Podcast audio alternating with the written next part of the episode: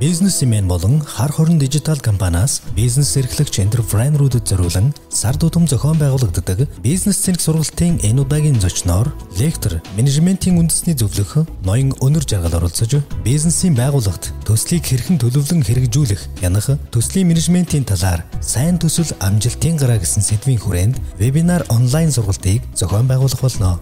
Энэ удаагийн бизнес цэг сургалт вебинар онлайн хэлбэрээр зохион байгуулагдж байна. Вебинар онлайн сургалт нь цаг хугацаа, эдийн засагт хэмнэлттэй ба ямар ч үед хаанаас ч хизээж холбогдох боломжтой юм. Дэлгэрэнгүй мэдээллийг бизнес цэгийн вебсайтын лекцэн вебинар болонгаас хүлээн авах нь хар хорон дижитал бизнес цэник. Бизнесмен подкаст Монголд амжилттай хэрэгж байгаа сайн төслүүд бол байж л байгаа тийм ээ. Тэр бол тэр олон асуудлуудыг шийдээд л амжилттай болчихсон шүү дээ. Юм дийлэнхтэй одоо ингээд жижиг дунд үйлдвэрлэлүүд бизнесээ хөгжүүлэх төсөл дээр юу ямар ямар мэрэгжлийн хүмүүс. Тэр 18 долох сургалтын дээр бол илүү Болсон явдал. болсон явдал яг. Бизнес эрхлэгч хүмүүст яг төсөл гэж юм юм хэлнэ гэдээ та ажил үүрэгтэй нэг холбогдуулаад тайлбарлаад өгөөж одоо яг бизнесийн байгууллага Манай ойлгохтой бол энэ банкнаас тодорхой хэмжээний санхүүжилт авах арга хэрэгсэл гэдэг талаас нь төлхөө ойлгож идэг. Манай төсөл хичээдэг гэж тэндээс нэг санхүүжилт авах гэсэн байна. А тэгвэл төсөл маань өнөөдөр харьцангуй өргөн ойлголт болсон.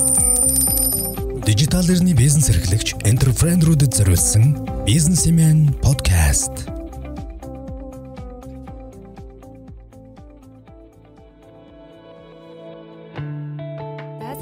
Сонсогчдоо энэ өдрийн минь төргий манай бизнесмен подкастын ээлж дугаар маань эхэлж байна. За бид а, энэ энэ удаагийнхаа дугаартаа бас бизнес эрхлэгч, бизнесийн байгууллагын удирдлага хүмүүст зайлшгүй байх нэг чанар тэрийг бас ойлгоод ялгаа салгааг нь ойлгоцсон байх нэг одоо зүйлийн тухай ярих чинь тэр тэр юу вэ гэхлээр за төсөл бичих, төсөл удирдах, төслийн менежмент, төслийн стандарт ерөн төслийг тойрсон тэр олон одоо арга зүй, менежментийн чадваруудыг яг одоо мэрэгжлийн хүний а, яриагаар нь хүрэх гэж байна. За тодруулж хэлэх юм бол манай энэ удаагийн бизнесмен подкастэнд зочноор а, үндэсний ухаан хөтөлбөрийн санааж санаачлагч менежментийн үндэсний зөвлөх өнөр жаргал багш хүрэлцэн ирсэн байна. Сайн байна уу? Аа сайн байна. За манай зочин хөтлөгчөөр бизнесмен сайтын ерөнхий эрхлэгч Өнөн Бат ихч маань ирсэн байна. Өглөөний минь. За тэгээс сарын заяа миний би. За бид гурав өнөөдрийнхөө бизнесмен подкастыг өрнүүлэх гэж байна. За сайхан амарцгаасан уу? Яа сайхан амарлаа, сайхан амарцгаасан уу? Хаа. За бид э, энэ удаад яагаад энэ төсөл э, төсөл ба одоо түүнийг тойрсон сэдвүүдээр ярилцах гэж байгаа вэ гэхлээр 2 дугаар сарын 18-нд манай бизнес цэник онлайн сургалтын маань вебинар хувилбарыг гарах гэж байгаа. За яагаад энэ сард одоо нөө танхимын сургалт бид хэд хийдэг гэсэн шүү дээ тий. Яагаад э, бас танхимын сургалт биш энэ онлайн сургалт вебинар болох гэж байгаа вэ гэхлээр бас энэ засгийн газрын тогтоол хөл оройтой холбоотой олон нийтийг цугларсан үйл ажиллагааг хамруулахгүй гэсэн шийдвэр гарсан учраас бид хэд ингэ шийдсэн байгаа. За тэгэхээр би бол одоо яг манай тэр 2 дугаар сарын 18-нд болох вебинар маань сайн төсөл амжилтын гараа гэсэн сэдвтэй байгаа тий.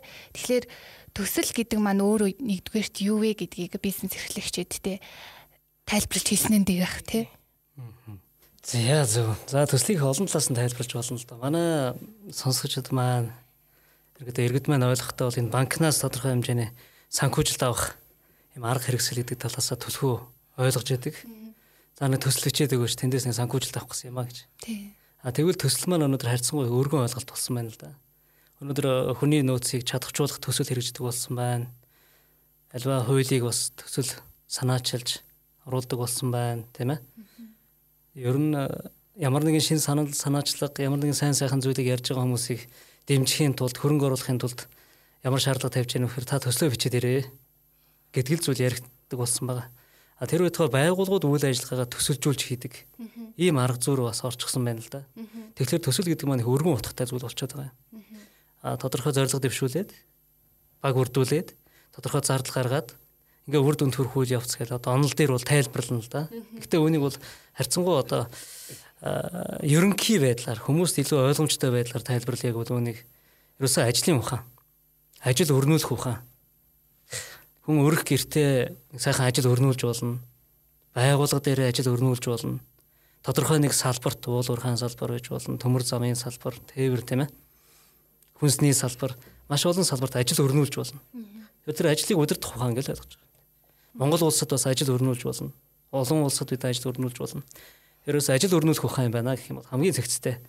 Хамгийн ойр ойлгомжтой тайлбар гэж бодож байна. Яг одоо бизнесийн байгууллага, бизнес эрхлэгч хүмүүст яг төсөл гэж ийм юм хэлнэ гэд та ажил үрхтэй нэг холбогдуулаад тайлбарлаад өгөөж одоо яг бизнесийн байгууллагууд дээр өдөр тутам үргэлжилж байгаа тэр ажлуудыг чинь л төсөл гэд нэрчж болох. Маш олон хүчин зүйлийг уялдуулж тодорхой үр дүн үр ашигтай сэтгэл ханамжийг бий болгосон чанартай бүтээгдэхүүн үйлчлэгээ бий болгох үйл явц гэж ойлгож байна. Тэгэхээр одоо жижиг жижиг төслүүд нэгдээд бас том төсөл болно. Өө жижиг төслүүд нэгдээд хөтөлбөр болно. Хөтөлбөр. Аха хөтөлбөрүүд нэгдээд стратеги болно. Аха. Тий. За стратегид одоо салбар салбарын стратеги маань хөгжлийн бодлого дээр зангиддаг байхгүй юу? Тэгэхээр хөгжлийн бодлого төлөвлөлт маань страт одоо салбарын стратегиудэд задрагдаад а стратеги нь одоо дотроо хөтөлбөрүүдэд одоо хүний нөөцийн хөгжлийн хөтөлбөр, санхүү одоо хөрөнгө оруулалтын хөгжлийн хөтөлбөр, одоо материалын бааз технологийн хөгжлийн хөтөлбөр гэх мэтэр хөтөлбөрүүдэд хуваагдаад а тэр хөтөлбөрүүдийг хэрэгжүүлдэг арга зүй нь төсөл болж эхэлж байгаа. Тэгэхээр үүнийг юу гэж ойлгох юм бол төсөл гэдэг бол ерөөсөөр арга зүй, ажлын арга зүй л гэж шууд ойлгох хэрэгтэй. Тэгэхээр энэ шинээр бизнес эрхэлж байгаа хүмүүс бол хамгийн эхлээд бизнес төлөвлөгөө юм а гаргахтайгаа зэрэгцээд шинэ бизнес төлөвлөгөөнд бас л ингээл төсөл хэлбэрээр бичигдэл явах нь гэж ойлгож байна. За наадхан дээр чинь одоо яг яг ярих хүмүүс их төөрөгддөг. Аа Гэхдээ энэ стратеги төлгөө, мастер төлгөөний хоорондын ялгаа юу юм бэ гэж асуухаар юу илээ эн чинь гээл. Бизнесийн. За бизнес төлгөө төсөл хоёрын хоорондын ялгаа юу илээ гэхээр вас толгойн эргээл эн чинь тэгэл тал талаас нь тайлбарлана л да.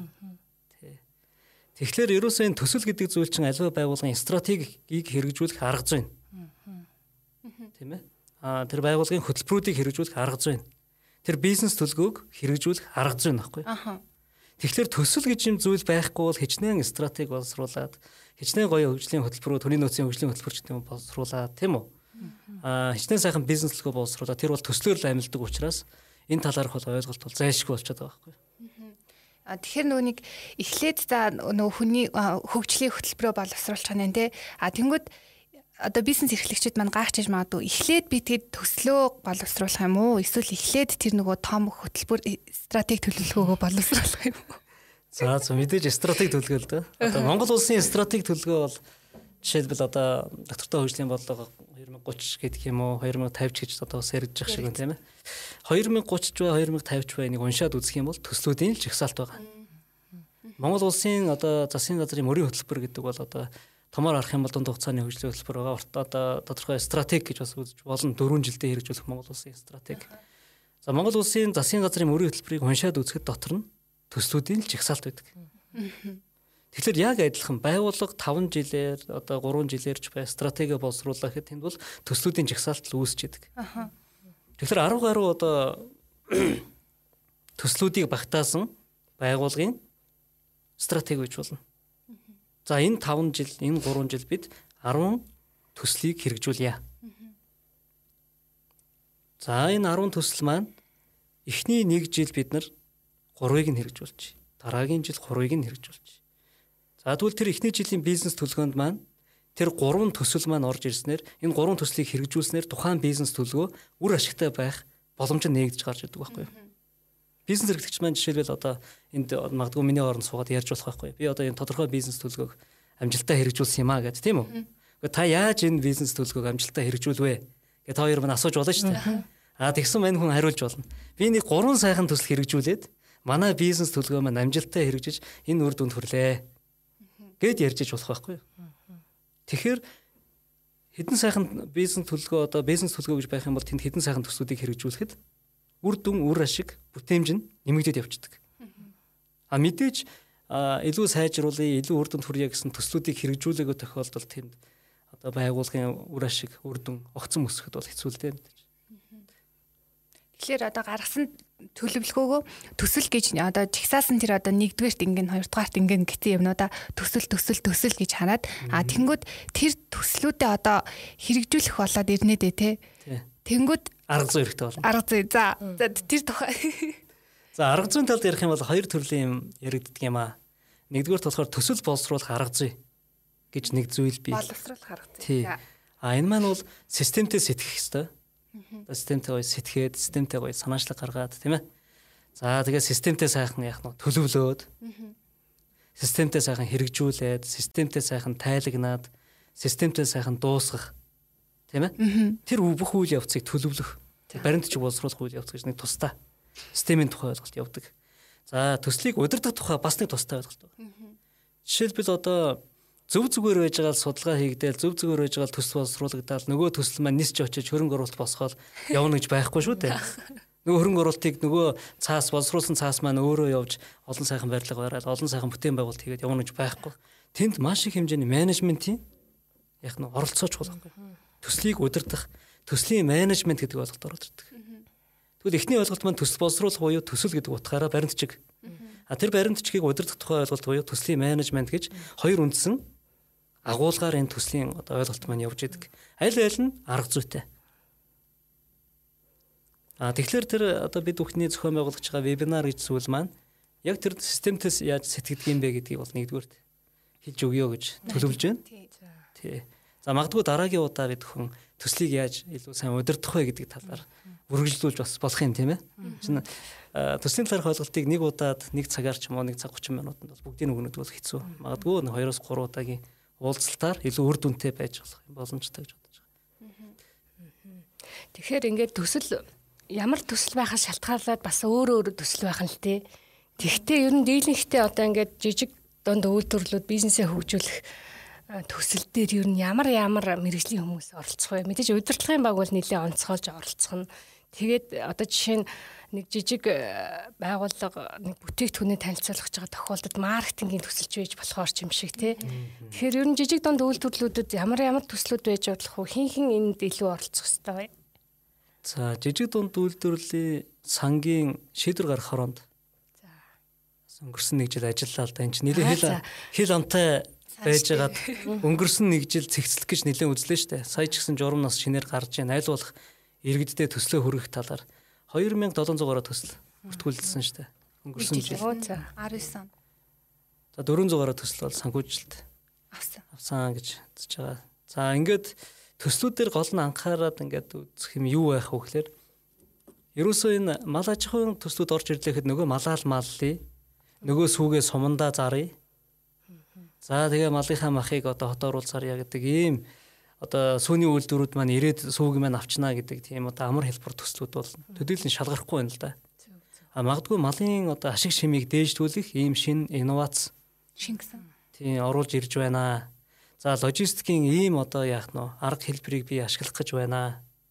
За энд хамтын ажиллагааны одоо үр дүнд ийм бүтээгдэхүүн бий болж олон улсад гарах гэж байна.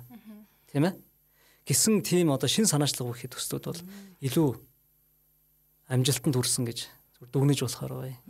Тий. Аливаа зүйлийг хийгээд байх нь гол биш. А тухайн төсөл дээр илүү яаж сайжруулж хийх вэ гэдэг тэр төслүүд илүү амжилттай байсан. За тэгэхээр илүү амжилттай байна гэхэлэр энд инновацийн менежмент гэж яригадаад эхэлнэ байх л та. Тийм ээ. Инновацийг бол одоо яадгийн хүн болгоно одоо ороод инновац хийчих гэж байхгүй байх л та. Тодорхой хэмжээний технологийн мэрэгжилтэй тухайн чиглэлээр одоо мэрэгжсэн эксперт болчихсон хүмүүс илүү оролцож судалгаа, шинжилгээ, нотлохоон дээр үндэслэж яах нь. Тэр шинжлэх ухааны суурь ойлголтыг бий болгож ингэж тэр төсөл дээр тусгагдсан зүйл бол үн цэнтэй болоод байгаа хгүй инновацийн менежмент гэж. За тэгэхээр энд нөгөө ур чадвартай хүмүүсийн талаарх ойлголт бий болно. Ур чадварын менежмент орж ирнэ. За багийн менежмент орж ирнэ. Энэ чинь хөдөлгөхийн тулд хүний нөөцийн менежмент, хүмүүсээр ажил хийхин тулд гүйцэтгэлийн менежмент гэдээ маш олон төрлийн менежментүүд яригдж эхэлнэ. Тэгэхээр би энэ дэр нэг зүйлийг тодтогч ярих гэж бодож байна л да. Төслийн менежмент гэж. Төсөл бол өөрөө зөв зүгээр байж байгаад хэрэгжихгүй. Тэр гоё бичиг баримт маань бол өөрөө зүгээр байж байгаад хэрэгжихгүй. Хөрөнгө оруулалтын менежмент яг хэрэгжүүлэх шаардлагатай байхгүй. А тэр өөрөө санхүүгийн менежментээр тулгуурсан байх хэрэгтэй байхгүй. За энэ дээр одоо үйл ажиллагааны менежмент гэдэг маш олон менежментүүд ашиглагдгийг. Жишээлбэл би өөрөө төслийн удирдагч хүн одоо альва нэгэн төсөл дээр очиход хамгийн эхлээд бол стратеги менежмент ашиглана л да. Энэ төслийг хэрэгжүүлснээр бид нар 10 жилийн дараа 20 жилийн дараа ямар өрсөлдөх чадвартай одоо байх юм бэ? Бид юу н хаашаа чиглэж байгаа юм бэ гэдгийг бол илүү тогтоох шаардлага гардаг төслийн менежерт. Тэгэхээр төслийн менежер стратегийн менежментийн ойлголттой байх хэрэгтэй болчихж байгаа байхгүй. За тэгвэл стратеги төсөл хоёрыг холбож өгдөг зүйл нь хөтөлбөрийн менежмент. Та бүхэн энэ мега төслийг хэрэгжүүлэхэд хүнээ яаж хөгжүүлэх гэж байгаа юм бэ? Технологио яаж сонгож байгаа юм бэ, тийм ээ?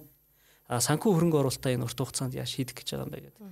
Тэгээ ингээд ирэхээр хөрөнгө одоо хөтөлбөрийн менежментийн талаарх ойлголт бий болчдөг. А хүмүүсээр ажил хийдэг байгаа юм чинь хүний нөөцийн менежмент. Хэрэгтэй. Нөгөө хүмүүсээ тодорхой цаг хугацаанд ажиллуулна гэхээр цагийн менежмент хийж таарна. Тэр тодорхой цаг хугацаанд өндөр үр дүн гаргахын тулд нөгөө бүтээмжийн менежмент, гүйцэтгэлийн менежмент гэдээ ашиглаад эхэлдэг байхгүй юу? Тэгээ ингээд төсөл дээр ер нь хэдэн менежмент ашигладаг юм болоо гэдээ үзсэн чинь бараг дээдл нь 50 орчим төрлийн менежмент ашиглаж байгаа байхгүй юу? Одоо энэ чинь цагийн менежмент, хөрөнгө оруулалтын менежмент гэж яриад явахаар чинь багийн менежмент яриад явахаар тэгэхээр тэр 50 менежмент бол ухамсартай ухамсаргүй байдлаар ашиглагддаг. Тэгэхээр тэр 50 менежментийг суралцаад хүн төсөл удирдна гэдэг бол маш хэцүү болж таарна та. Одоо энэ чинь нэг менежмент эзэмших гэж 4 жил бид нар яаж зовж байгаа. Завдаг үлээ. Тэ. Тэгээд тэр 50 менежментийг мэддэг гээд одоо төсөл удирдна гэж худлаа л да. Тэгэхээр энэ олон улсад бол ерөөсө 10 менежментийг бол зайлшгүй мэддэг байх хэвээр гэдэг юм шаардлага тавигдсан байхгүй юу. За ямар 10 менежмент? За та нэгдүгürt агуулга дээр менежмент хийх хэвээр. За. Тий. За хоёрдугаар та агуулга дээр одоо яах нь агуулга гэдэг маань нөгөө юу хийх үү, яаж хийх үү, хэрхэн хийх үү гэдэг. Нөгөө бичсэн юу тийм шүү дээ. Оо тий, тий. Юу ихэнд бичсэн дээ лээ. Тэгэл агуулга тодорхойлно гэл тэгэхэр чинь юу хийх үү гэл тэгэхэр. За одоо жишээлбэл төслийн менежер, төслийн удирдагч ч юм уу тэр одоо хөрөнгө оруулах гэж байгаа хүн ч гэх юм уу юу хийх гэж байгаа талаар асар өндөр түвшний мэдлэгтэй байдаг байхгүй юу? Businessman podcast магадгүй тэр мэрэгчлэр одоо олон жил суралцчихсан, туршаад үзсэн, унаад үзсэн, босоод үзсэн. Аа наазах нь гадаад очиод бас тий жишээ хараад туршлага туршлага судалсан. Тэгээ туршлагатай, сургамжтай тэр чи одоо янзын ундаг төсөөлөл бий болсон байгаа шүү агуулгын талаар. За тэгээ баг үрдүүлэл эхний хүндээ даалгавар өгөхөд луучлаараа тэр даалгавар өгж байгаа хүний код, даалгавар авж байгаа хүний код хоёр зөрдөг байхгүй юу? Зарлага өөр гэсэн үг. Үгүй. Ягаад гэвэл тэр одоо тушаал өгөөд За энэ төсөл дээр та ажиллахаар болоо энэ зүйлийг сайнаар хийн шүү гэж одоо ямар нэгэн тийм тушаал заавар өгж штэ. А тэгэхэд тушаал заавар өгж байгаа хүний юу хийлгэх гээд байгаа бол маш цэгцтэй кодлогдсон байдаг байхгүй юу хийлгэх гэж байгаа нь. Тийм юу хийлгэх гэж байгаа нь. А дөнгөж тушаал одоо авж байгаа ажилтны хувьд бол юу хийх гээд байгааг мэддэггүй байхгүй юу? Ямар ч төсөөл байхгүй, суралцаагүй, туршаагүй, үзээгүй, очоогүй, хараагүй тийм биз дээ. Код нь өөр. Тэгээд заа гэд За чи нэг юу хийгээд ирээ гэл одоо өөрөөр даалгавар өглөөхөд гарчаад сая юу гсэн бэ? Тийм ээ? Юу хэлч вэ? Яг код нь өөр юм чинь. За ингээд өөрийнхөө кодоор одоо тэр ажлыг төлөвлөн л дөө. За ингээд төлөвсөн ажлаа нөгөө удирж байгаа хүн дээрээ за би нэг төлгөө босруулаад ирлээ. Хэргүй одоо чи ч одоо юу төлөвлөд ирвэ? Яг нь код зөрчиж байгаа байхгүй юу хийх байгаа агуулга нэг ойлгомжгүй. А цаашаа бүр ингээд төсөл үргэлжлээд явж байгаа тохиолдолд ч юу хийх гээд байгааг нь мэддэггүй хүмүүс ч бас байдаг. За боли чи ерөөсө хэрхэн хийх талаар төлөвлөд ирээ гэсэн чинь яаж хийх талаар төлөвлөд ирж байгаа байхгүй юу? Тэгсэн чи хэрхэн гэдэг ажил өөр, яаж хий гэдэг чинь ажил өөр. Тэгэхээр хэрхэн хийгээд ирэх гэсэн даалгаврыг ажилтан төслийн багийн гишүүн одоо жишээлбэл яаж хийх талаар төлөвлөд ирэх юм бол ойлголт нэгдэхгүй байхгүй юу? Тэгэхээр юу гэж юу хэлэх үү? Яаж гэж ямар ажил байдгийг, хэрхэн гэж ямар ажил байдгийг. Тийм үү? Одоо энэ нэвтрүүлгээ бүгдээрээ яг юу хийх гээд байгаа юм бэ гэх юм бол энэ бол маш өндөр одоо маркетингийн тухай ойлголт байхгүй юу? Яг ямар бүтээгдэхүүн, ямар сегментэд яаж хүрэх гээд байгаа юм бэ? Юу гэдэг асуултанд л хариулахын тулд энэ маань нотлохотой судлаатай шинжилгээтэй агуулгатай байх хэрэгтэй. Тий. А энэ нэвтрүүлэг маань яаж сайн явах юм бэ? Энэ нэвтрүүлэг маань хэрхэн сайн явах юм бэ гэвэл хоёр өөр ажил болчиход байгаа. Тэгэхээр агуулга тодорхойлно гэдэг маань өөрөө өөрийн гэсэн том арга зүй байхгүй юу? А нэгдүгээр менежмент шүү дээ. Тий. За хоёрдугаар менежмент нь болоод ирэхээр одоо энэ маань эрсдэл тэр үчин тэр юу яаж хэрхэн дээр чинь ямар эрсдлүүд гарах вэ? Юу гэдэг маань тэр маркетингд тулгуурласан ойлголт байдаг, бүтээгдэхүүн үйлчлэгийн талаарх ойлголт байдаг гэж ойлгож байна. За яаж гэдэг маань бол тодорхой технологи, процессын тухай ойлголт, хэрхэн гэдэг маань менежментийн тухай ойлголт яваад байгаа байхгүй юу? За тэгвэл энэ бүтээгдэхүүн дээр чи ямар эрсдэл гарах юм, технологи дээр чи ямар эрсдэл гарах юм тийм ээ? Менежментийн хувьд ямар эрсдэл гарах юм гэдгийг иж бүрнээр тодорхойлох тэр менежмент явдаг. Одоо эрслээ танин гэдэг чинь өөрөө чухал ажил байхгүй баахан одоо эрсдэл тодорхойлж та төсөл дээрээ. Нэг төсөл дээр л ингээ эрсдэл тодорхойлоход 100-аас дээш маш хурдан гардаг байхгүй юу? 200 300 эрсдэл шууд танигддаг.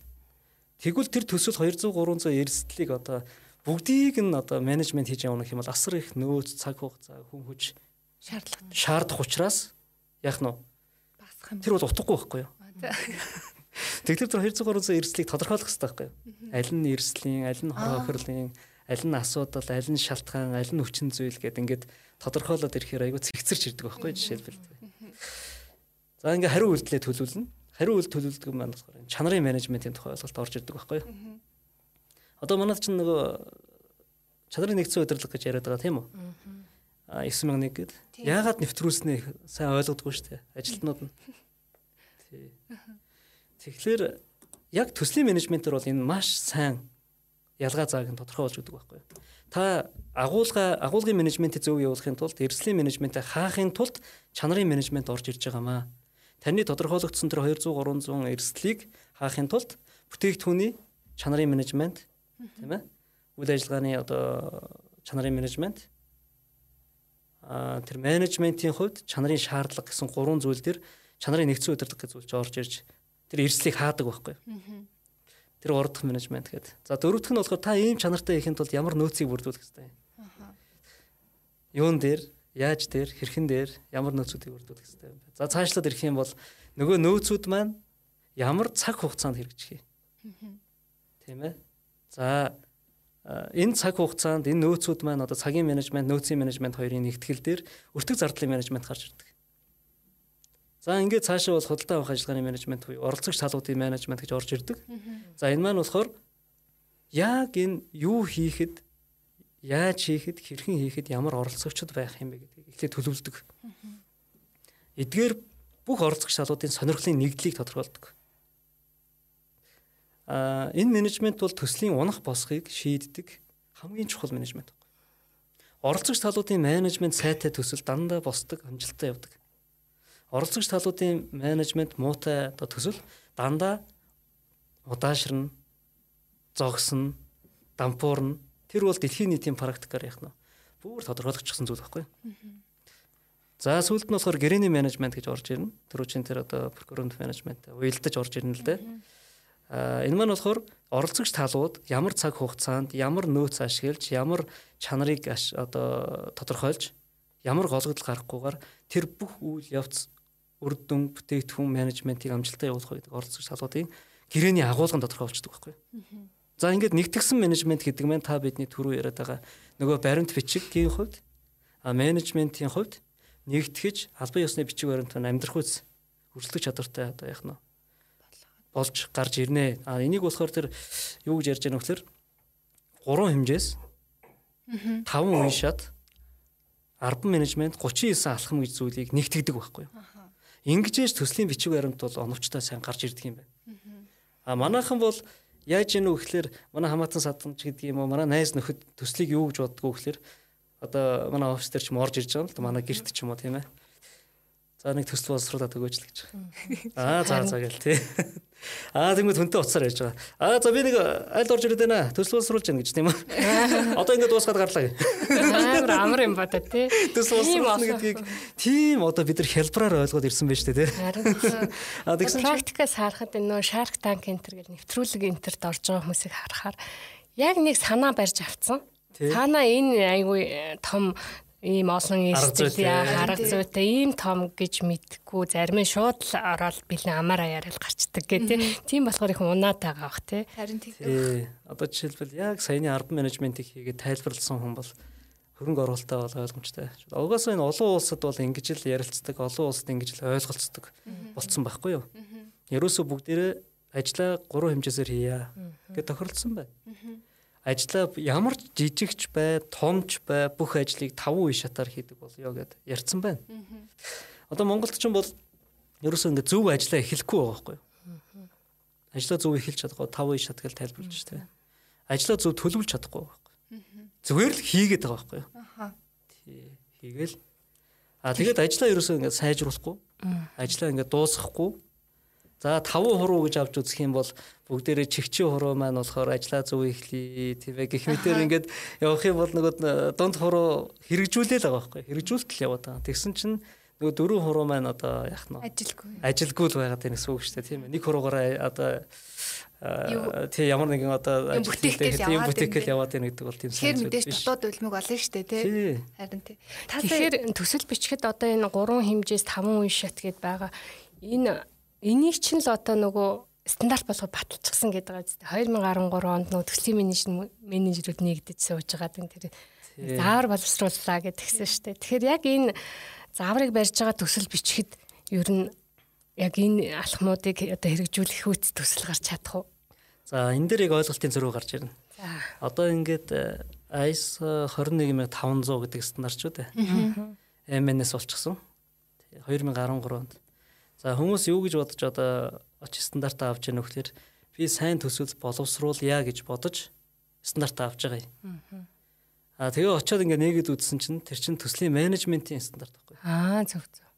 Тэгэхээр ингээд яг боловсруулна хэрэггүй энэ одоо ямар учиртай юм болоо гэд мэдлэг дутж эхэлнэ. Аа зөв. Яагаад гэвэл энэ стандарт бол төслийн талаар ойлголттой хүмүүс авч ашиглаж төслөө сайн удирдах үр дүнд хүрэх стандарт байхгүй. А тэгтэл нөгөө төслийн талаар анхан шатны ойлголт байхгүй хүмүүс энэ стандартыг авч үзээд уншаад үгүй ч одоо юу хэлээд байна вэ? Энэ маш их төлхөр хөхтэй байхгүй. Жишээлбэл одоо тэр скоп гэж үгний ард гэхэд агуулга тодорхойлохын тулд онлын одоо онлоо мэддэг байх хэвээр тийм ээ 5 шатад ямар онлууд орж ирдэг вэ? Тэр ард менежмент юу гэдэг вэ? Онлыг угаасаа мэддэг хүмүүс ашиглах байц байхгүй. Аа за тэгээд гисэн чи дараа нь тэр стандарт дээр мэн одоо юу дурдж ийн гэхээр нөгөө эрсдлийн талаарх ойлголт ороод ирж байна тийм ээ чанарын талаар, өртөг зардлын талаар ойлголтуудыг түлхүүрүүгээр тайлбарлаад эхлэхээр нөгөө стандартыг ойлгоход бидэнд мэдлэг дутж эхэлнэ гэсэн үг. А тийм учраас төслийн менежментэд бол зайлшгүй суралцах шаардлагатай байдаг байхгүй. Агуулга нь яг ямар байдгийг, эрсдэл нь одоо яаж тодорхойлдгийг, өртөг зардлаа яаж тодорхойлдгийг. А суралцаад ингээд одоо яах нь тэр стандартыг аваад ашиглах юм бол энэ бол одоо ажлыг ерөөс унахгүйгээр иж бүрнээр яах нь босгодог дэлхийн том торчлог байхгүй. Яг ингээд ажил хийхэд л ерөөсөө яах нь энэ төсөл маань амжилттай хэрэгжиж вэ гэдэг маш олон төслүүдийн давхцал сургамжийг бий болгож байдаг. Тийм зүйл. А гэтэл бид нарт дунд сургуульд маань ер нь ажлыг яаж хийх вэ? Ажлыг яаж үр дүнтэй хийх вэ? Яагаад айлгебер одоо тийм ээ геометр, физикийн хичээлийг одоо бид нар үзээд байгаа юм бэ гэдгийг сайтар ойлгож чадаагүй бид нар тийм биз дээ. Тийм шүү. Тийм математик хичээлч гэдэг юм уу. А дээд сургуульд бол тодорхой хэмжээний мэрэгжлийг эзэмсэн. Гэхдээ энэ мэрэгжлэрээ ажлыг яаж амжилттай өрнүүлэх вэ гэдэг ажлын ухааныг суралцаагүй байдаг. Тийм байна тий.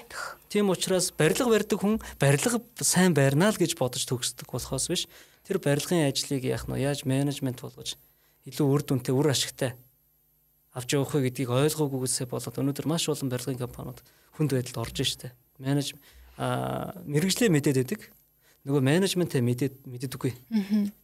Аа тоног төхөөрөмж барилгад хөрөнгө оруулаад байдаг. Яг яаж авч явах гэдэг менежментийн асуудал мэддэггүй. А тэр одоо менежментийн асуудалтай хөрөнгө оруулдаггүй. Тэрнээсээ болоод алдах хонох нь их байдаг.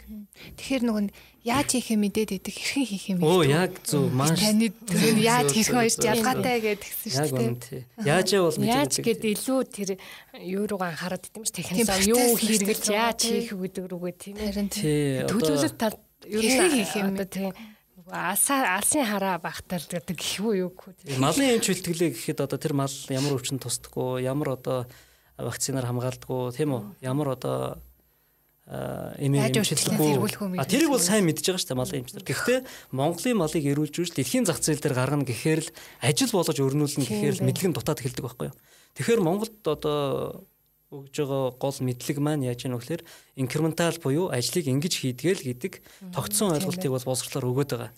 А рационал буюу бүтээмжтэй үр ашигтай байх тухай ойлголтыг одоо альч боловсролын төвшөнд дутуу өгж байгаа учраас яг нөгөө бүтээмжийн талаарх ойлголт их сул байхгүй юу.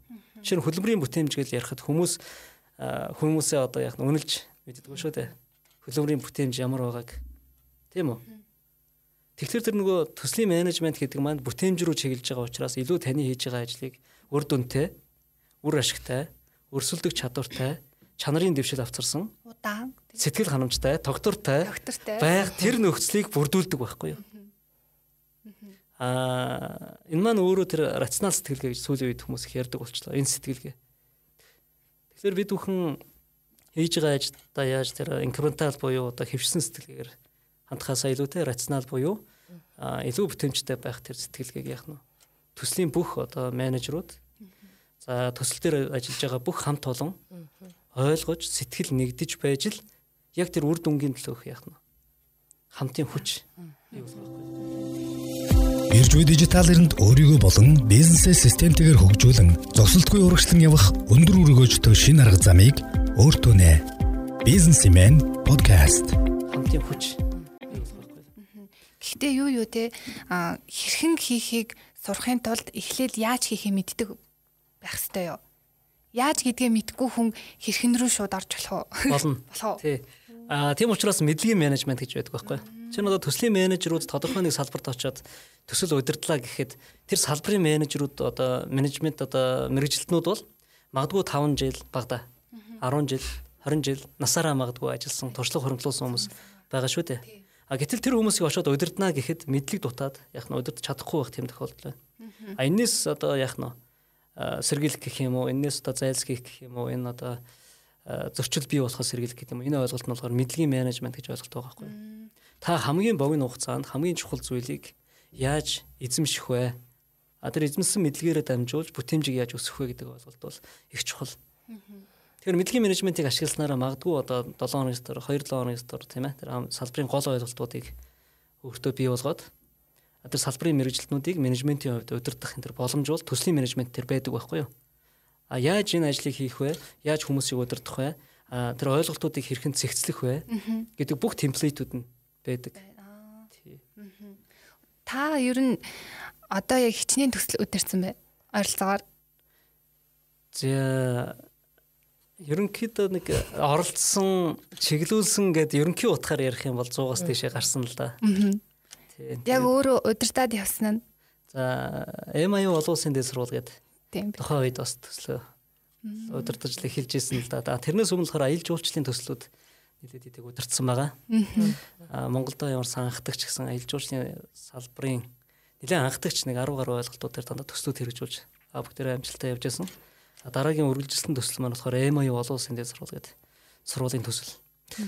За ер нь 8 үндэстэн нэгдэж ажилласан ийм өргөн утгатай төсөл шүү дээ. Тухайн үед бол боловсролын салбарт бол шин мэдээ мэдээлэл технологи олон улсын төвчний сургалтын арга барил нэвтрүүлэх гэж нэлээ үтсэн юм төсөл байгаа. 16 урт үргэлжилсэн. А төслийн менежерийн хувьд нэг онцлог байна. Тэр бол тэр байгууллага одоо тодорхой төсөл дээр ажиллаад тэр төслөө байгууллага болгоод цаашаа аваа явуучих юм бол төслийн менежер биш байгууллагын менежер болчихдог байхгүй юу. Тэгэхээр Тэгэхээр өөр би өөр. Төслийн менежер яаж яах вэ гэхээр за энэ төсөл дээр би ажиллаа амжилттай боллоо би дараагийн төсөл рүүгээ явах хэрэгтэй байхгүй юу. Тийм тий. А байгууллагын менежер бол төслийг хүлээж аваад тэр байгууллагыг цааш амжилттай удирдах хэрэгтэй болдог. Тэгэхээр юм хоёр өөр зүйл. За төслийн менежер бол одоо яаж вэ гэхээр тодорхой төсөл маань дууссаны дараа дараагийн төсөл рүү орж идэг. За ингээд дараагийн төсөл рүү ороход бол жишээ нь Бэрэн группийн гангийн үйлдвэрийн төсөл рүү орж байгаа юм л да. Энд ч одоо монголч одоо хамгийн сайн чанарын одоо төмрийн хөдөртэй гэтэл тэргээрээ бол одоо яг нь дэлхийд одоо өрсөлдөх бүтээгдэхүүн гаргаж чадахгүй байгаа шүү дээ. Тий. А энийг шийдвэрлэх зорилгоор бол Бэрэн группийн санаачилсан тэр төсөл дээр бол боловсруулалтын ажлыг бол төс боловсруулах ажлыг удирдах ажилласан л да. Одоо Эрдэнэтэд ашиглалтанд ороход бэлэн болсон байх шиг байна. Төсөл дуусгах гэж байна гэсэн үг тий. Тий. Тэгэхээр дараагийн төсөл рүү шилжүүлнэ. а дараагийн төсөл рүү аль хэдийн шилжчихсэн байхгүй юу? Дараа дараагийн төслүүд рүү жишээлбэл одоо санхүүгийн төсөл хорооны одоо стратеги боловсруулах гэдэг маань өөрөө нэг төсөл байхгүй юу? А Гали ерөнхий газрын эрсдлийн менежментийг сайжруулна гэдэг маань өөрөө бас нэг төсөл байхгүй юу? А магадгүй Теса групп дээр очиод төслийн багийг бэлтгэнэ гэдэг маань өөрөө бас нэг төсөл. Тий. А Монгол улсад ISO 21500 гэж төслийг оруулж ирнэ гэдэг маань стандартыг оруулж ирнэ гэдэг маань өөрөө бас нэг төсөл байхгүй юу? тийм шүү дээ. Ингээд төслийн менежерийн хамгийн сайхан зүйл нь болохоор аль ч салбарт ажиллаж болдог. Тэгээ бас нэг хөрөг чадвартай те тухайн мэрэгжлийн онцлог юм хүлээж аваад тэрнээ зохицуулж менежмент хийх чадвартай хүн байх нэ тий, саяас хэлсэн дээ. боловсролын салбар, гангийн салбар гэдэг шал өөр өөр мэрэгжлийн багуудтай ингээ хамтарч ажиллах. Харин тий. Саяас өнөр жаргалагч өөрөө хэлсэн шүү дээ. Яаж хийхээ мэддэггүй хүн хэрхэн хийх хийх рүү орж болдог гэд. Тэгэхээр одоо нөгөө нэг тий. менежментийг өнөр жаргалагч бол өөрийнхөө хувьд бол үнэхээр Тийм байна. 100% ашиглаж чаддаг байх нь шүү дээ. Сая 100 гаруй салбарт ингээд төсөл нь хамт оролцсон энэ инээдрэг хэлж байгааг бодвол. Гэхдээ одоо та- таасын нөгөө нэг аа маш олон гээд менежмент хэрэгтэй болоо гэдгсэн. Тэр дундаас одоо яг 10 менежментийг тэр олон улсын стандартад байдаг 10 менежментийг нь дурдсан. Тэндээс сая асуух асуулт зөндөө гарч ирлээ л дээ. Яаж хэрхэн хоёрын ялгаа. За тэгээд эрсдэл нөгөө хохирол асуудал энэ төр гэ тэ тэр эрсдэл гэж яг юуг нь хэлхийн энэ төр гэ зөндөө асуултууд гарч ирж байна. А тэнгүүд энэ энэ бүх асуултуудыг одоо нэг бүрчлийн ингээд тайлбарлан тайлбарлан тайлбарлан гэхлээр подкастын цаг маань хөрөхгүй тэгэхээр 18-нд болох онлайн вебинараар маань бизнес эрхлэгчид маань үнэр жаргалагчаас хил амын суглаад асуугаарай. Ахаа тэгээд яг хуу тэндээс яг нөгөө нэг ойлголтууд авахын тулд Одоо яг энэ олон улсын менежментийн сая энэ 10 менежментийг дурдсан шүү дээ. Энийг зөвхөн ажил дээрээ биш хувийн амьдралд ч бас хийж болох уу? Болгүй яа. Та хувьдаа яг энэ 10 менежментийг бол хийгээл явж гинөө. Одоо хийгээл явж байна. Жишээ дурдаач. За би ингэж ярьдаг юм аа. Менежмент бол асуудлаа шийдэх ухаан юм байна гэж. Зөвлөхийн хувьд одоо маш олон компаниуд, маш олон сан санаачлаг гаргаж байгаа стартап компаниуд байна тийм үү? Аа энэ хүмүүс маань өнөр жаргал өгөх шиг нэг сайхан юм болж байна. Ирээд нэг хараач гэж их ховор шүү дээ. Ер нь өрх залах нь. А ямар үед урд залах вэ гэхээр үгүй энд нэг юм асуудал байна. Энэ асуудлыг тэгээ ер нь оцсон газар болгоно дандаа асуудал ухтаж авч байгаа. Тэгээд тэр асуудлыг ер нь яагаад шийдэх гээд байгаа юм бэ? Шийдвүүлэх гээд байгаа юм бэ гэхээр үгүй та л одоо менежментийн хүн энэ асуудлыг шийдэж өг. Тэгээ энд нэг ихтгэл үнэмшил бий болж байна л да. Би ч одоо асуудлыг шийдэх юм байна дээ гэж. А тэр асуудлыг шийднэ гэхээр за за энийг ингээд шийдчихээрэй гэд хэлчихээр нэг хэрэг. А тэр асуудлыг шийдэхин төлөө төсөл эхэлж байгаа байхгүй? Эхэлж юу хийх юм? Ямар төлөвлөгөө байх юм? Юуг хэрэгжүүлэх юм? Юу нь болохгүй сайжруулах юм? Ямар үе дуусгах юм, тийм үү? А энэ төсөл маань амжилттай амжилтгүй явж байгаа маш олон одоо төслүүд байна одоо сайжруулах төсөл төр. Магадгүй нөгөө зөвлөгөө авж байгаа байгууллага маань өөр үнэхээр чадамж нь хүрэхгүй байгаа тохиолдолд. Үнэхээр одоо сонирхол нь яах нь байсан хэдий боловч цаг заав нь болохгүй. Эсвэл тий хүний нөөцийн сэтгэл сайн орж ирэхгүй тийм үү? Ийм тохиолдолд тэр төсөл бол дандаа унж байгаа байхгүй юу? Тэр сайжруулах төсөл, тэр асуудлыг шийдэх төсөл. А тийм учраас тэр байгууллагын чадамжийн асуудал их чухал. Чадамжийн асуудал. А дээрэс нь тэр хамт олонны нэгдмэл байдал их чухал тэр хамт олонны суралцагч байх гэсэн хүсэл тэмүүлэл асуудлыг шийдэх гэсэн тэр зориг хандлага их чухал байхгүй. Тэгэхээр ерөөсөө тэр менежмент бол асуудлаа шийдэх ухаан юм шүү. Асуудлыг бүгдээр оролцогч талуудын менежмент хамтарч шийдэж шүү гэл ингээл ярихад л эхнээсээ зэгсэрч ирэх боломж нь гарч иж байгаа байхгүй юу. За асуудал бол тэр очиж байгаа төсөл болгон дээр очиж байгаа одоо байгуул болгон дээр өөр өөр байна. Зарим нь манай ингээд хүний нөөц ерөөсө болохгүй байна. Бид нар хүнээ тогтоож чадахгүй доктор сууршил байхгүй болчлаа. Гэдэл одоо энэ хэлмэн сэтгэл хандлага хандлагагүй сэтгэлгүй энэ нэг хүмүүсийг яах вэ гэл те. А зарим байгууллага дээр төсөл дээр очиход бол манай хөрөнгө оруулалт байхгүй байна. Одоо яах вэ гэж. Гэдэл ярьж байгаа юм л да. За тэгвэл одоо хүний нөөц нь болохгүй бол хүний нөөцийн менежмент л одоо ашиглана үсттэй. Тийм шүү. Хөрөнгө оруулалт нь байхгүй бол хөрөнгө оруулалтын менежмент л ашиглана үсттэй. Тэ? Гэхдээ манай энэ санхүү яста доголдолтой задгаа байна. Санхүүгийн одоо санхүүгийн одоо цахилгаан бат бүр дутмаг байна гэх юм бол санхүүгийн менежментийг сайжруулах хэрэгтэй шүү дээ угаасаа. Тий. А гэхдээ энэ дээр бол нэг асуудлыг нэг менежментээр бол шийдэхэд хэцүү байхгүй юу? Нь хүний нөөцийн менежментийг сайжруулахын тулд тэнд а мэдлэгийн менежмент хэрэгтэй, гомдлын менежмент хэрэгтэй, стресс менежмент хүртэл хийдэг байхгүй юу? Одоо бид өдөө хүртэл ингэж л яваад ах юм уу тийм ээ? Ингэж явсаар байгаа хүний нас богинохан штэ гэдэг ингээл тэр ашиглаж байгаа арга зүйнүүд нь дандаа өөр. Цагийн менежмент ашиглана. Таны одоо өнгөрүүлж байгаа амьдрал энэ 5 жил үн цэнгүй өнгөрнө гэд бодоод үзтээ тийм үү? Хүний амьдрал богинохан дээрэс нь хөлмөрийн нас богинохан амжилт гарах нас бүр богинохан тий. Тэгэхээр энэ 5 жилд бид нар ямар ч өөрчлөлтгүй явах юм бол таны хувьд тохиролтой. Тийм учраас энэ байгууллагыг өөрчлөхийн төлөө зүтгэе. Хамтдаа. Хамтдаа явцгаая. Энэ өөрчлөлтийн үр дүн танаа гэр бүлд танд яах нь танд мэдлэг бий болох хэвээр, туршлага бий болох хэвээр, чадвар, үнц нь карьер менежмент бол бий болно тийм ээ.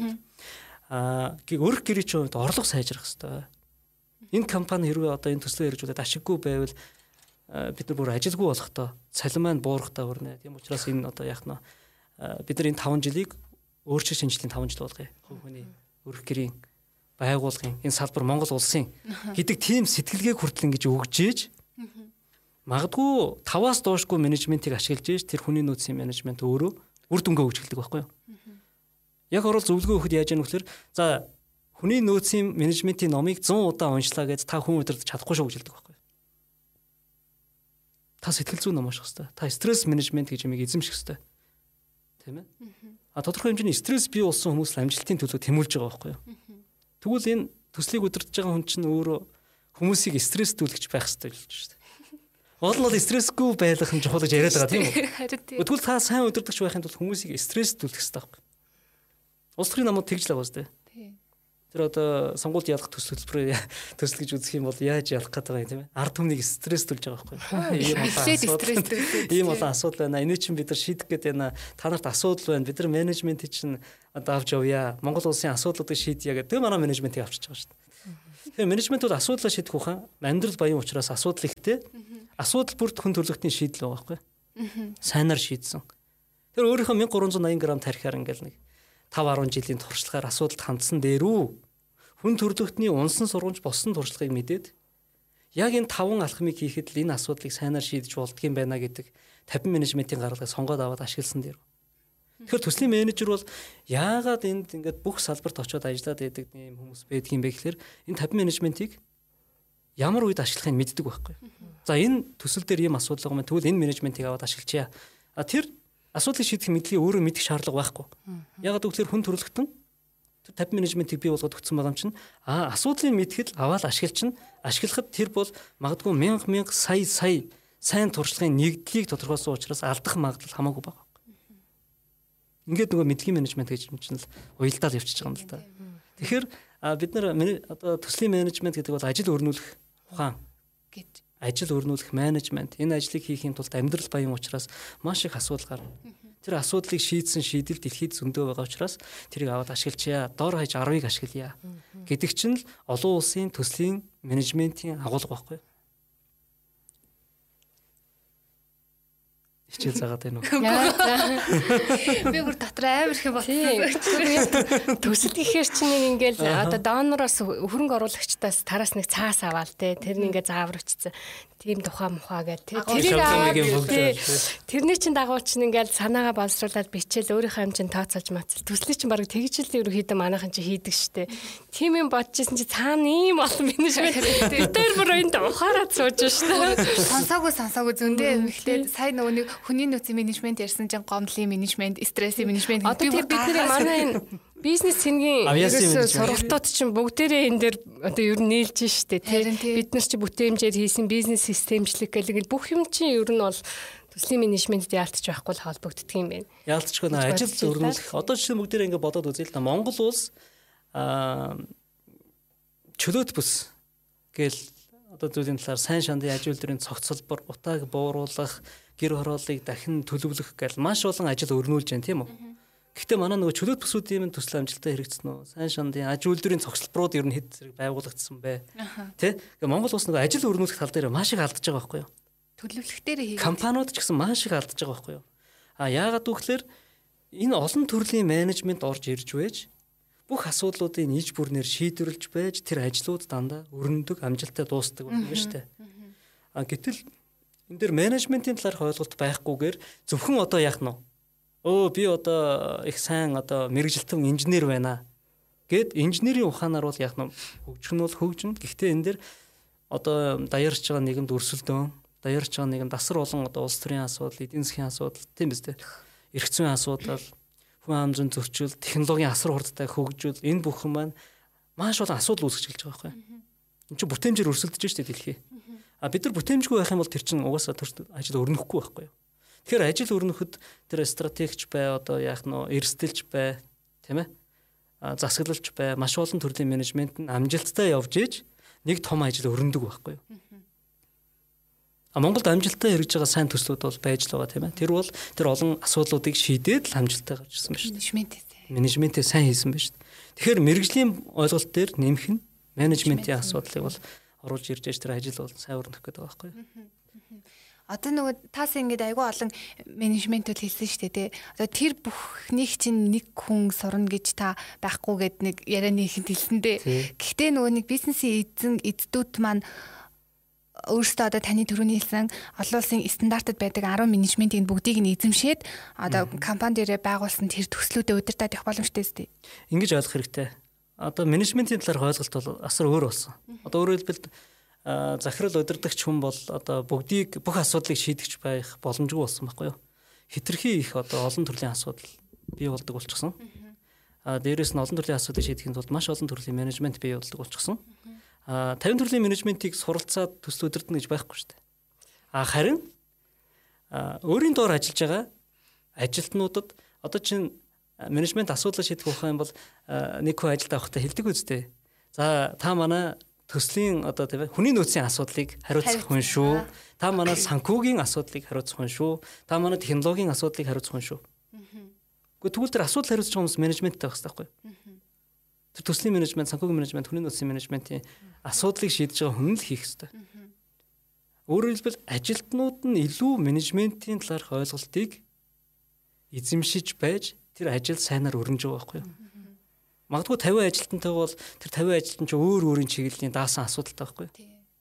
А тэгвэл даасан асуудлаа шийд шийдэхдээ бити өөрийнхөө тарихаар шийдээрээ энэ хүндрэлтний сайн туршлага менежментийн төрөл чиглэлүүдийг аваад ашиглачаараа гэдэг. Тэгээ аз болж би их олон байгууллагад ажилласан учраас байгууллага болгоны туршлагыг бас бичиж авсан байна л да. За 10 14 жилийн хугацаанд ч тийм. Тэгээд энэ туршлагуудыг нэгтгээд 50 менежмент, удирдахуун ухаан 50 менежмент гэдэг ном гаргасан байхгүй юу? Тэгээд э, үндэсний худалдаа ажилтны танкин маань 100 топ компани автраад заам нь 100 гаруй эрдэмтэд цуглаад тэгээд Шангрилад бид нар нэг номын нээлт гэхдээ нэг менежментийн талаарх нэг шинэ хандлагын талаар нэг өдрийг хамтдаа зориулсан юм байна. Тэр өдөр юу ярьсан бэ гэхээр ерөөсөө бизнесийнхний асуудлыг шийдэж өгөхийн төлөө энэ эрдэмтэд маань ажилтуул яасан юм бэ? Энэ бизнесийнхнийг тийм үү? Дэлхийн түвшинд гаргаж өгөхийн төлөө судалгаа шинжилгээгээ зориулъя. А гэх юм бол энэ мэдлэг суурилсан эдийн засаг бий болох юм шүү. А түүнээс бол төр ямар нэгэн инновацийн тогтолцоо, ямар нэгэн инновацийн тухай хууль гаргаад тэнд бизнесийнхэн маань үнэхээр үргэн хамрагдаж чадахгүй байгаа байхгүй. Тэр нь өрсөлдөх чадвараараа яаж яах вэ?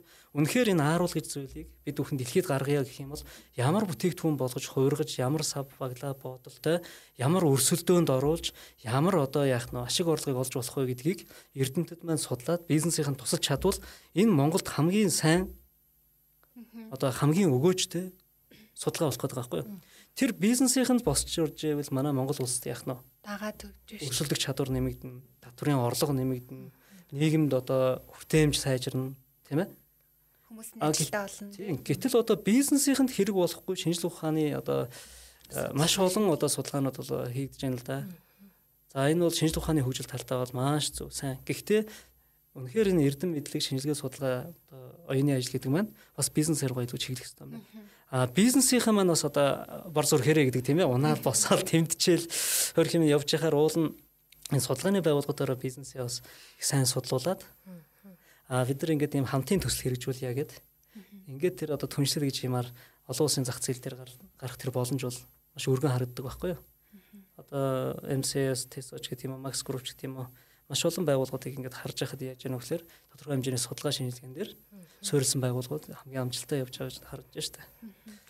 Гэхдээ одоо яг нэг үе бодвол одоо яг энэ бүтээгдэхүүн үйлдвэрлэдэг тий гадагшаа экспортод гарна гэсэн зорилготой бизнес эрхлэгчид маань нөгөө бусад одоо яг чиглэл чиглэлээр ингэж дагнсан компаниудтай аягүй хамтарч ажиллаад эхэлсэн байлээ. Одоо өмнө чинь ингээл өөрөө л өмнө чинь энэ төр би нэг фэйсбүүк юм шиг. Гэтэ хүмүүсийн яриг сонсож байгаа ингээ бүгдээрээ л бор зүрхээр явж явдаг байсан гэл бас бизнес эрхлэгчид ч өөрөө тэгж хэлдэг. Тэгтэл одоо болохоор яг маркетинг гэвэл яг маркетингараа даансан компанитай хамтарч ажилладаг те гадагшаа гаргана гэвэл өөрөө одоо тэгэл хил гайлын бичиг баримт бүрдүүлээд явахгүй яг гадагшаа экспортер гаргадаг компанитай хамтарч ажиллаад за бүтээгдэхүүнээ судлуулна гингүүд бас яг тэгдэг компанид ингээ хамтарч ажилладаг болсон байлээ. А тэр компаниудтай уулзаад үзэхээр ерөнхийлөгч нар нь яг ийм ярьж байгаа байхгүй. Гэхдээ би одоо хүртэл ингээл зүтгэл ах юм байх та гэж. Одоо ямармаар байх юм одоо. Тэгэл зах зээл эхлээд ах нь одоо зүтгэлээ штэ. Одоо жоохон ядарч байна. А тэгээ хүүхдүүд маань энэ бизнесийг тоохгүй. За энэ хэд маань уулын их мэдлэг эзэмшчих юм мэдрэмж гэж юм алгаа. гэл ярьж байгаа байхгүй юу. Тэгэхээр энэ төслийн стандарт гэдэг бол одоо мэдлэг. А төрүүчийн тэр системийн талаар ойлголтоор тэр яриагаа гэсэн тийм үү. Тэр бол мэдрэмж байхгүй юу. Тэгэхээр энэ мэдлэг мэдрэмж хоёр нийлж ижил үр дүнд хүргэнэ а магадгүй мэдрэмжээрээ тэр хүмүүс маань маш олон жил явсан байгаа. А тийм учраас одоо ингээд яг нэг өрсөлдөөн тийм ээ яг зах зээлийн хатуу ширүүн одоо бүгдээрээ л мэдрэмжээрээ яваад маш олон хүмүүс тэр бизнесийг хийгээд ирэхээр эн чинь зах зээлд одоо яах нь эрэлт нийлүүлэлтийн хувьд үнэхээр хэцүү байдал орж байгаа байхгүй юу. Тэгэхээр хин өрсөлдөх чадвартай нь өнөөдөр ялж зах зээлд ялж штэ. Тэгэхээр мэдрэм дам мэдрэмжээрээ явах нь бас одоо бас болохгүй байна гэдгийг хүмүүс ойлгож штэ. Тийм учраас мэдлэгийг хүсч эхэлж байгаа байхгүй юу. Тийм учраас аутсорс нь хийгээд а яг мэдгтэй хүмүүсээс мэдлэгийн даах суралцагч суралцагч байгуулах талдаа илүү ороод ирлээ дээ. Аа нөгөө багш эрдэмтэн судлаачид маань болохоор нөгөө мэдлэгээр их явчихсан. Тэгээд одоо яасан гэсэн чинь яг мэдрэмж дутаад байна гэдгийг мэддэг болсон учраас сургуулиуд маань өнөөдөр яах нь багш нараа аль болох та нар энэ бизнесийнхэнд орж ажиллаа. Та нарын төрлөө орж ажиллаа. Судалгаагаа хий, тийм үү? Яг бодиттой та нар тэр нийгмийн асуудлыг, төр тулгамж байгаа асуудлыг, бизнесийн тулгамж байгаа асуудлыг та нар яг дунд нь ороод нэг буцлаад үзээ, тий? Тэр яавал унж байгаа, яавал босч байгаа. Ингээд яаж ийн вөхлөр нөгөө мэдлэг дээр тулгуурлаж баг 30 30 гаруй жил явчихсан хүмүүс чинь одоо мэдрэмж эхэлж байгаа байхгүй юу? Илүү мэдрэмжтэй гин компаниуд сонгож авч байгаа байхгүй аа энийг зах зээл дээр мэдрэмжтэй ажиллаад байгаа. Тэгэхээр одоо авсарсан гэгээ танай компаниас бид нар яах нь зөвлөгөө авъя гэдэг. Ингээд эрэлт нийлүүлэлт гэж юм маань одоо л бий болж байна нөгөө өмнө нь гэл өөр хэллээ шүү дээ. Өмнө нь аа өмнө нь 2000 оноос ингээд 2003 4 5 он 6 он гэл хэчин бол нэг газар очиод маш гоё зөвлөгөө өгөнгөт баярлаа гэж дэвтэр өгдөг байлаа шүү дээ. Ер нь тэмдэглэлийн дэвтэр өгдөг. Гоё үзэг өгдөг тийм. Тэгээ мэдлэгийг бол тэгж үнэлдэг байсан. А өнөөдөр бол яг мэдлэмжтэй мэдрэмжтэй мэдлэгийг яах нь өнөөдөр маш өндөр үнээр худалдаж авдаг болж байгаа байхгүй юу. Өө танд одоо 3 өрөө бариг ёо тийм үү? Таны яг мэдрэмжтэй мэдлэг чи одоо бидэрт яг хэрэг болоод байна. Тэр үнэлж хэлж штэ одоо. Тий. Тэгэхээр зөвлөгөө өгж байгаа хүмүүс маань мэдрэмжээс гадна мэдлэг дээр тулгуурлах хэрэгтэй. А зөвлөгөөг авж байгаа хүмүүс маань яг нь мэдрэмж дээр мэдлэгээ бас нэмж. Нэмжих хэрэгтэй. Ингээд ийм уулзуур бий болж л энд одоо зөвлөх үйлчлэгээний зах зээл гэж гарч ирлээ штэ. А гэхдээ өнөөдөр ингээд нэг санаанд орсноо яриад уншснаа яриад идэг зөвлөх үйлчлэгээ бол бас ч хүчтэй хүчтэй яваад байгаа юм. А тэр бол биш. Тийм үү? А яг та зөвлөж байгаа зүйлээрээ ямар стандарт барьж байгаа юм бэ? Энэ стандартыг та Монголд яаж нутгшуулсан бэ? Тийм үү? А энэ чиглэлээр та яг ямар бүтээл гаргасан бэ? Тийм ээ та ямар шинжлэх ухааны зэрэг цол эзэмсэн бэ? Та хэдэн төслийг амжилттай хэрэгжүүлсэн бэ гэдэг ийм маш олон шалгуурууд гарч иж байна л да. Тэр энэ шалгууруудыг харьцуулах замаар компаниуд маань одоо бас нэлээд тийм үнэлдэг болсон байна. Сонголтоо хийдэг болсон байна. А тэгэхээр төслийн менежмент гэдэг бол үндсэндээ энэ зөвлөх үйлчлэгээний нэг төрөл. Тэ. Тэгтээ ажлыг системтэй харж эхлэхээс дуусах хүртэл нь яах нь хийж бүрнээр удирдах тэр боломжийг олгодгоор бол одоо онцлог тийм ээ тэр олон төрлийн менежмент сая хэллээ шүү дээ та. Олон төрлийн менежментууд ийш орж ирдэг юм байна. Тэгж тэр олон төрлийн менежментийг ашиглаж ижил яах нь ажил амжилттай хэрэгжиж штэ ер нь бол тий. Ухамсартай ухамсаргүй байдлаар бол хэрэгжүүлж л байгаа. Тий явж л байгаа. Явж л байгаа мэдээж тий. А гэхдээ ухамсартайгаар хэрэгжүүлэх юм бол илүү алдаа багна. Businessman podcast яг бидний подкастыг бизнес удирдах байгаа хүмүүс сонсоод гадна бас ажил хийдэг хүмүүсээс сонсч иш магадгүй шүү дээ. Тэгвэл тэр хүмүүст ч ихсэн хэлэхэд одоо яг үүрэг даалгавар болсон ажлаа яг энэ менежментийн дагуу те эхлээд агуулга тодорхойлно. Тэгээд эрсдлээ. Эрсдэл гэдгээ нөгөө асуудал хор хохирлоос ингэ салгах нь шүү дээ. Тэгэхгүй бол эрсдэл гэвэл бас хувь хүн дээр бүр 1000 цан гараад ирэх байх. Өө тийм шүү дээ. Одоо менежмент асуудал шийдэх ухаан гэл тэгэхээр хувь хүн дээр чинь за чи асуудлуудаа бичих би чам зөвлөгөө өгье гэлдэж байгаа байхгүй юу? Тэгэхээр чи хүн чинь ингээл эрүүл мэндийн асуудлуудаа бичин тийм үү? Харилцаа хандлагын асуудлуудаа бичин. Мөнгө төгрөг санхүү. Өө санхүү одоо мөнгө төгрөгөө бичин, хөндөрлөө бичин ингээд өө 20 гаруй юм бичиж байгаа юм. Тэгээ би хэлж байгаа байхгүй юу? Энэ асуудлууд чинь хүн төрөлхтний хувьд Тийм үү? Танд анх удаа тохиолж байгаа юм биш ээ. Та өөрийнхөө битэн шийдээрээ, тийм үү? Та мэдлэг эзэмшээ. Та энэ 10 гаруй асуудалда та тэр өнөр жирлогын 50 менежмент гэдэг ном байгаа тэр 50 менежментээс энэ менежментээр энэ асуудлаа шийдчихье. Энэ менежментээр энэ асуудлаа шийдчихье гэх та 5 менежмент л өөртөө бий болгож байгаа. Тэгээ өглөө босоод өглөө болгон босоод асуудлаа бодожээ. 5 минут бод. 10 минут ингээд ямар менежментээр шийдэх үгээ тэрийг харж 10 минут хангалттай байдаг юм аа дахиад 5 минут асуудал нь байна шийдэл нь өнөөдөр юу хийх вэ гэд бодчихжээ. Тэр өдөр бол хамаагүй гайхамшигтай тий. Шийдэлтэй өдөр бий болно шүү. А тэгэхгүй та ингээл асуудлаа бодоод өөрийнхөө шийдэх гээл тийм биз дээ өнөөдөр бодоод шийдэл нь олддгоо маргааш бодоод шийдэл нь олддгоо нэг мэдсэн чи жил болцсон тий. Тэгээ стресстэй ингээ нэг стресстэй тий. А тэрний оронд яг ингээд менежмент гэж юмыг ашиглаад ирэх юм бол угаасаа хүндрэлтний сайн туршлага байгаа юм чинь аваад ашиглах сая сая хүнд наад асуудал чинь тулгарч ирсэн юм аа. Ингээд тэр хүмүүс унсан юм аа. Ингээд боссон юм аа. Унсан тал руу битээ яваараа босон тал руу яваараа гэдэг. Босон тал руу нэгвэл энэ таван алхам хийчих ямар амархан бэ тийм биз дээ. Ингээд аягүй гой хөнгөн сонирхолтой амьдрах хэрэгтэй байхгүй юу? Тийм байна тийм байна. Одоо өнөр жаргалагч төслийн менежментийн хичээл гээд гадуураас хийдэг. Энэ дээр одоо байгууллагууд жишээ нь өөрийнхөө яг кейс юма бариад очиод зөвлөгөө авах боломж юу байд юм болов? Одоо яг манад одоо ийм бэрхшээл тулгарлаа. Инглээ энэ дээр одоо танах одоо жишээ зөвлөх үйлчилгээг манай компаниг судлаад яаж зөвлөгөө өгөх боломжтой юу гэж асуувал ер нь боломж байдаг болов. За ер нь бол боломжтой. Угаасаа энэ төслийн менежмент гэж юмыг Монгол нэвтрүүлэхийн төлөө яах нь сүүлийн сүүлийн 20 гаруй жил зүтгэж штэ. Тий. А явнаас эхэлсэн бэ гэхэл манай удирдлагын академийн сонсогч нар хэлсэн би ч удирдлагын академийн багш үү та их гоё одоо менежмент ярих юм а. Тэг Монгол улс чинь тийм биш байж тээ. Та энэний төлөө юу хийсэн юм бэ гэд тэр үед тэр чив чимэг болсон байхгүй. Хэдэн жилийн өмнө? Одоо 2006 онд. Тий. Тэгээ сонсогчтой харж байгаа дотроо маш их зүйл бодсон байхгүй. Гэхдээ одоо Монгол улстай бас яг анхдагчл одоо тийм ээ энэ олон улсад э, Австралид одоо ANSP тийм ээ Японд P2M, Европын улбанд Prince 2 гэдэг улс орон болгон ажлын менежменттэй байхад манай Монгол яагаад ажлын менежмент байхгүй байгаа юм бэ? тийм ээ ажлын тарих ойлголт нь ягаад бүрдээг юм бэ?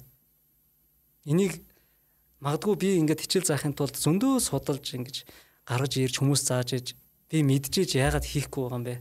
Айгүй өөртөө шүүмжлэлтэй хандсан байхгүй ингээд өрнөцөндөө бол онлайн судалгаа яваад за мөн одоо Монгол улсын зарим төслүүд дээр одоо яг нэрж байгаа төслүүд дээр алдаа оноо нь юу гэдгийг судлаад аа ингээ ерөнхий сайд дээр орсон байхгүй ерөнхий сайдаа маш олон ажлууд гонж байна маш их одоо татвар төлөгчдийн мөнгө өргүү зарцуулж байна. Тийм учраас Монгол улс ажлын менежментээ ингээд сонгох хэрэгтэй байна гэдэг. Ингээд нутгийн удирдлагын танхимд бүх төрлийн нарийн бичгийн дарга нарыг цуглуулад ерөөсөө бид нар ажлын менежменттэй байх хэрэгтэй маа гэдэг асуудлыг анх ярьж эхэлсэн юм байна. За ингээд 50 э, гаруй Монголыг авч явдаг татвар төлөгч томоохон компаниудыг бас дуудаад төр ажлын хэлтэй болох гээд байна. Бизнесийнхэнтэйгээ нэг хэлээр ярья. Яагаад гэвэл бид нар ойлголцохгүй болохоор хөрөнгө оруулагчдаа ямар хэлээр ярихаа мэдэхгүй байна. Дэлхийд одоо 5 6 одоо юм гол ажлын хил байна. Гэхдээ хоёр том том тулгуур ойлголт байдаг. Энэ талаар бас вебинар дээр илүү ярина л да. Тэгээ гүнзэрлээд яг а тэгээд 700 гаруй шийдвэр гаргаж цуглуулад Монгол улс ISO 21500 гэдэг энэ стандартаар ажиллаж гадныхан хөрөнгө оруулагчтайгаа ойлголцож төр энэгээр ажиллая, бизнес энэгээр одоо ажиллая, хөрөнгө оруулалтын төслүүдээр мөн энэ дээр ингэж одоо ажлын менежменттэй ажиллая гэдэг зүйл гарч ирсэн байгаа. Тэгэхээр нэг талаас төр, нэг талаас яах нь бизнесийнхэн. А өнөр зориулгач бол маш олон одоо төрийн байгууллагууд дээр очиж яах нь ийм ажлын менежмент байна. Энэ ажлын менежментийг та бүхэн нэвтрүүлээч. Төрийн үйл ажиллагааг илүү гурван хэмжээстэй болгоод 5 үе шатаар хийдэг болоод ард менежмент 39 алхмаар ингээд 39-оос 49 алхам гэж ярьдаг л да. Одоо хийдэг болооч гэж. А бизнес тийм бизнесийнхэнд бас та нар бити ингээд алдаач тийм үү?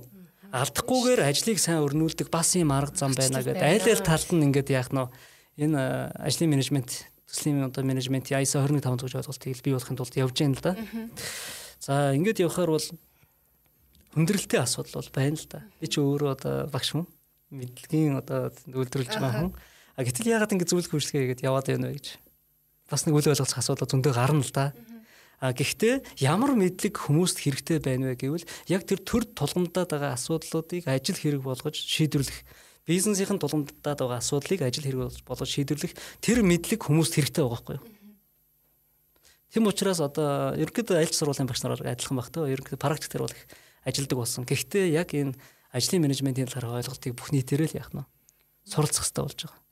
Тэгээ бас дээрээ нэг хэлээр те нэг хэлээр. Оо ястаа мундаг гоё. Өөр өөр стандарт гаргаад өөр өөр ажлын менежментээр яваад байвал таарахгүй зөвлөлтөөд тий тэгээ бүр ингээ үл ойлголцлоосэд нөө менежментгүйгээр явж исэн илүү дэрч юм шиг болох бах тий. За за ингээд энэ удаагийн бизнес юм подкастыг өндөрлөхөв асуух юм бүр зөндөө гарлаа. Бизнес эрхэлж байгаа хүмүүс ч бас асуух юм зөндөө гарсан. Одоо яг түрүүний хэлсэн тэр гурван хэмжээс 5 үе шат 10 менежмент гэд тэднэр нь яг юу юу юу юм бэ? За дээрэс нь нэг бизнесийг удирдлага хүн маань тэр бүх одоо менежментийг сурах албагүй. Одоо доороо ингээ хүний нөөц, санхүү, технологи, үйл ажиллагаа гэд асуудлууд хариуцдаг менежмент аа. Гэхдээ удирдлага хүнд бас нэг өөрт нь нэг заавал сурах хэрэгтэй төслийн менежмент байна да. Тэрийг бас 2 сарын 18-нд болох онлайн сургалтаар манай бизнес эрхлэгчид маань асуугаасаа гэж үсэж байна. Тийм ээ тэгжээж бүр илүү сайн ойлголттой болнох. За тэгээд өнөр жаргалагчтай маш их баярлалаа. За баярлалаа. Яриад байвал нэр дуусахгүй дундрашгүй сэдв бэ тэ. Илүү бид нар практик талаас нь болсон явдал ярих юм бол бүр сонирхолтой байна. Тийм тийх ба. Энэ одоо ч бид нар ойлголт өгөх төдийд ярьлаа тийм ээ. Тэгэхээр 18-нд болох сургалтын дээр бол илүү Болсон явдал. Болсон явдал яриад. За баярлалаа.